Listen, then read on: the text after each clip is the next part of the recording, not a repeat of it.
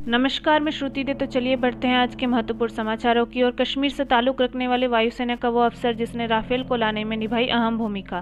France से पाँच Rafale विमानों की पहली खेप बुधवार को अंबाला एयरबेस पर पहुंचेगी। चीन के साथ जारी तनाव के बीच भारतीय वायुसेना की इससे शक्ति बढ़ेगी। फ्रांस के साथ हुई इस पूरी डील में कई तरह की अड़चने थी, क्योंकि राफेल को भारतीय वायुसेना की जरूरतों के हिसाब से तैयार करवाना था। इस पूरी प्रक्रिया में जम्मू कश्मीर से ताल्लुक रखने वाले वायुसेना के एयर कॉमारेड हिलाल अहमद रथर की अहम भूमिका रही है। एयर कॉमरेड हिलाल अहमद अभी फ्रांस में हैं और भारतीय वायुसेना के एयर अटैच के रूप में तैनात हैं। यानी फ्रांस में भारतीय वायुसेना की अगुवाई वहीं करते हैं, जिन्हें लगातार फ्रांस में भारत के राजदूत के साथ देखा भी जाता रहा है। हिलाल अहमद कश्मीर के अनंतनाग ज़िले से ताल्लुक़ रखते हैं और यहाँ के बख्शियाबाद इलाके से हैं। उन्होंने सैनिक स्कूल से पढ़ाई की थी, जिसके बाद 1928 में वायुसेना ज्वाइन कर ली। शुरुआत एक फ़्लाइट लेफ्टिनेंट से हुई और अब वो एक एयर कमांडर हैं। जम्मू एंड कश्मीर में इंटरनेट सेवा की बहाली पर सुनवाई के लिए सरकार ने सुप्रीम कोर्ट से मांगी नई तारीख। सॉलिसिटर जनरल ने कहा, कश्मीर में 5 अगस्त का कुछ विशेष महत्व है, इसलिए इस पर सुनवाई के लिए कोई नई तारीख दे दी जाए।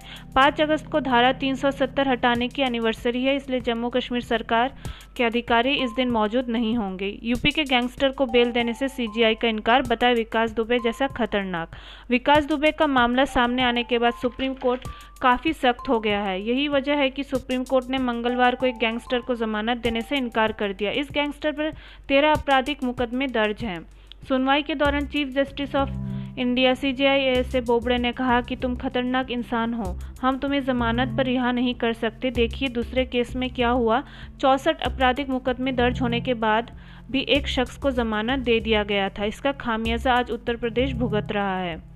नीट में आरक्षण मुद्दे पर मद्रास उच्च न्यायालय ने केंद्र सरकार को तीन माह के भीतर कमेटी बनाने का आदेश दिया है। बता दें कि मेडिकल प्रवेश में ऑल इंडिया कोटे में अन्य पिछड़ा वर्ग ओबीसी के 50 फ़ीसदी आरक्षण को लेकर ये मामला कोर्ट में आया था।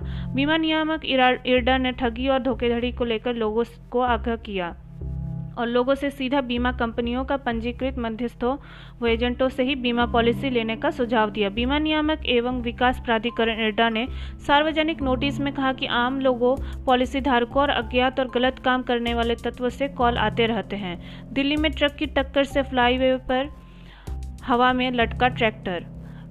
चालक की नीचे गिरकर मौत हुई। पुणे के ससून जनरल अस्पताल ने दावा किया है कि गर्भ में पल रहा बच्चा एक कोरोना वायरस पहुँच सकता है।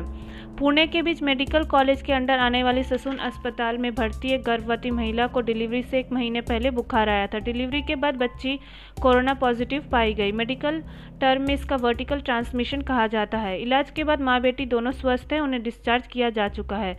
मलेशिया के पूर्व पीएम को सजा होना तय। नजीब रजाक भ्रष्टाचार के साथ मामलों में दोषी करार। अरबों डॉलर के घोटाले के चलते 2018 में सत्ता गवाई थी। मुंबई एयरपोर्ट घोटाला। जीवी के ग्रुप ऑफ़ इंडिया कंपनीज़ के प्रोमोटर्स के मुंबई और हैदराबाद के ठिकानों पर ईडी के छापे। 705 करोड़ रुपए की हेराफेरी का आरोप। देश में पाँच जगहों पर कोरोना वैक्सीन की तीसरे स्टेज का ह्यूमन ट्रायल होगा। डिपार्टमेंट ऑफ़ बायोटेक्नोलॉजी की सेक्रेटरी रेणु स्वरूप ये जानकारी दी। देश में Oxford University Zydus Cadila company और भारत बायोटेक के वैक्सीन का ट्रायल होगा। ट्रायल सफल रहने पर भारत में कोरोना वैक्सीन ज़्यादा जल्द लाया जा सकेगा। तो इसी के साथ आज का समाचार यहीं ख़त्म करते हैं। धन्यवाद।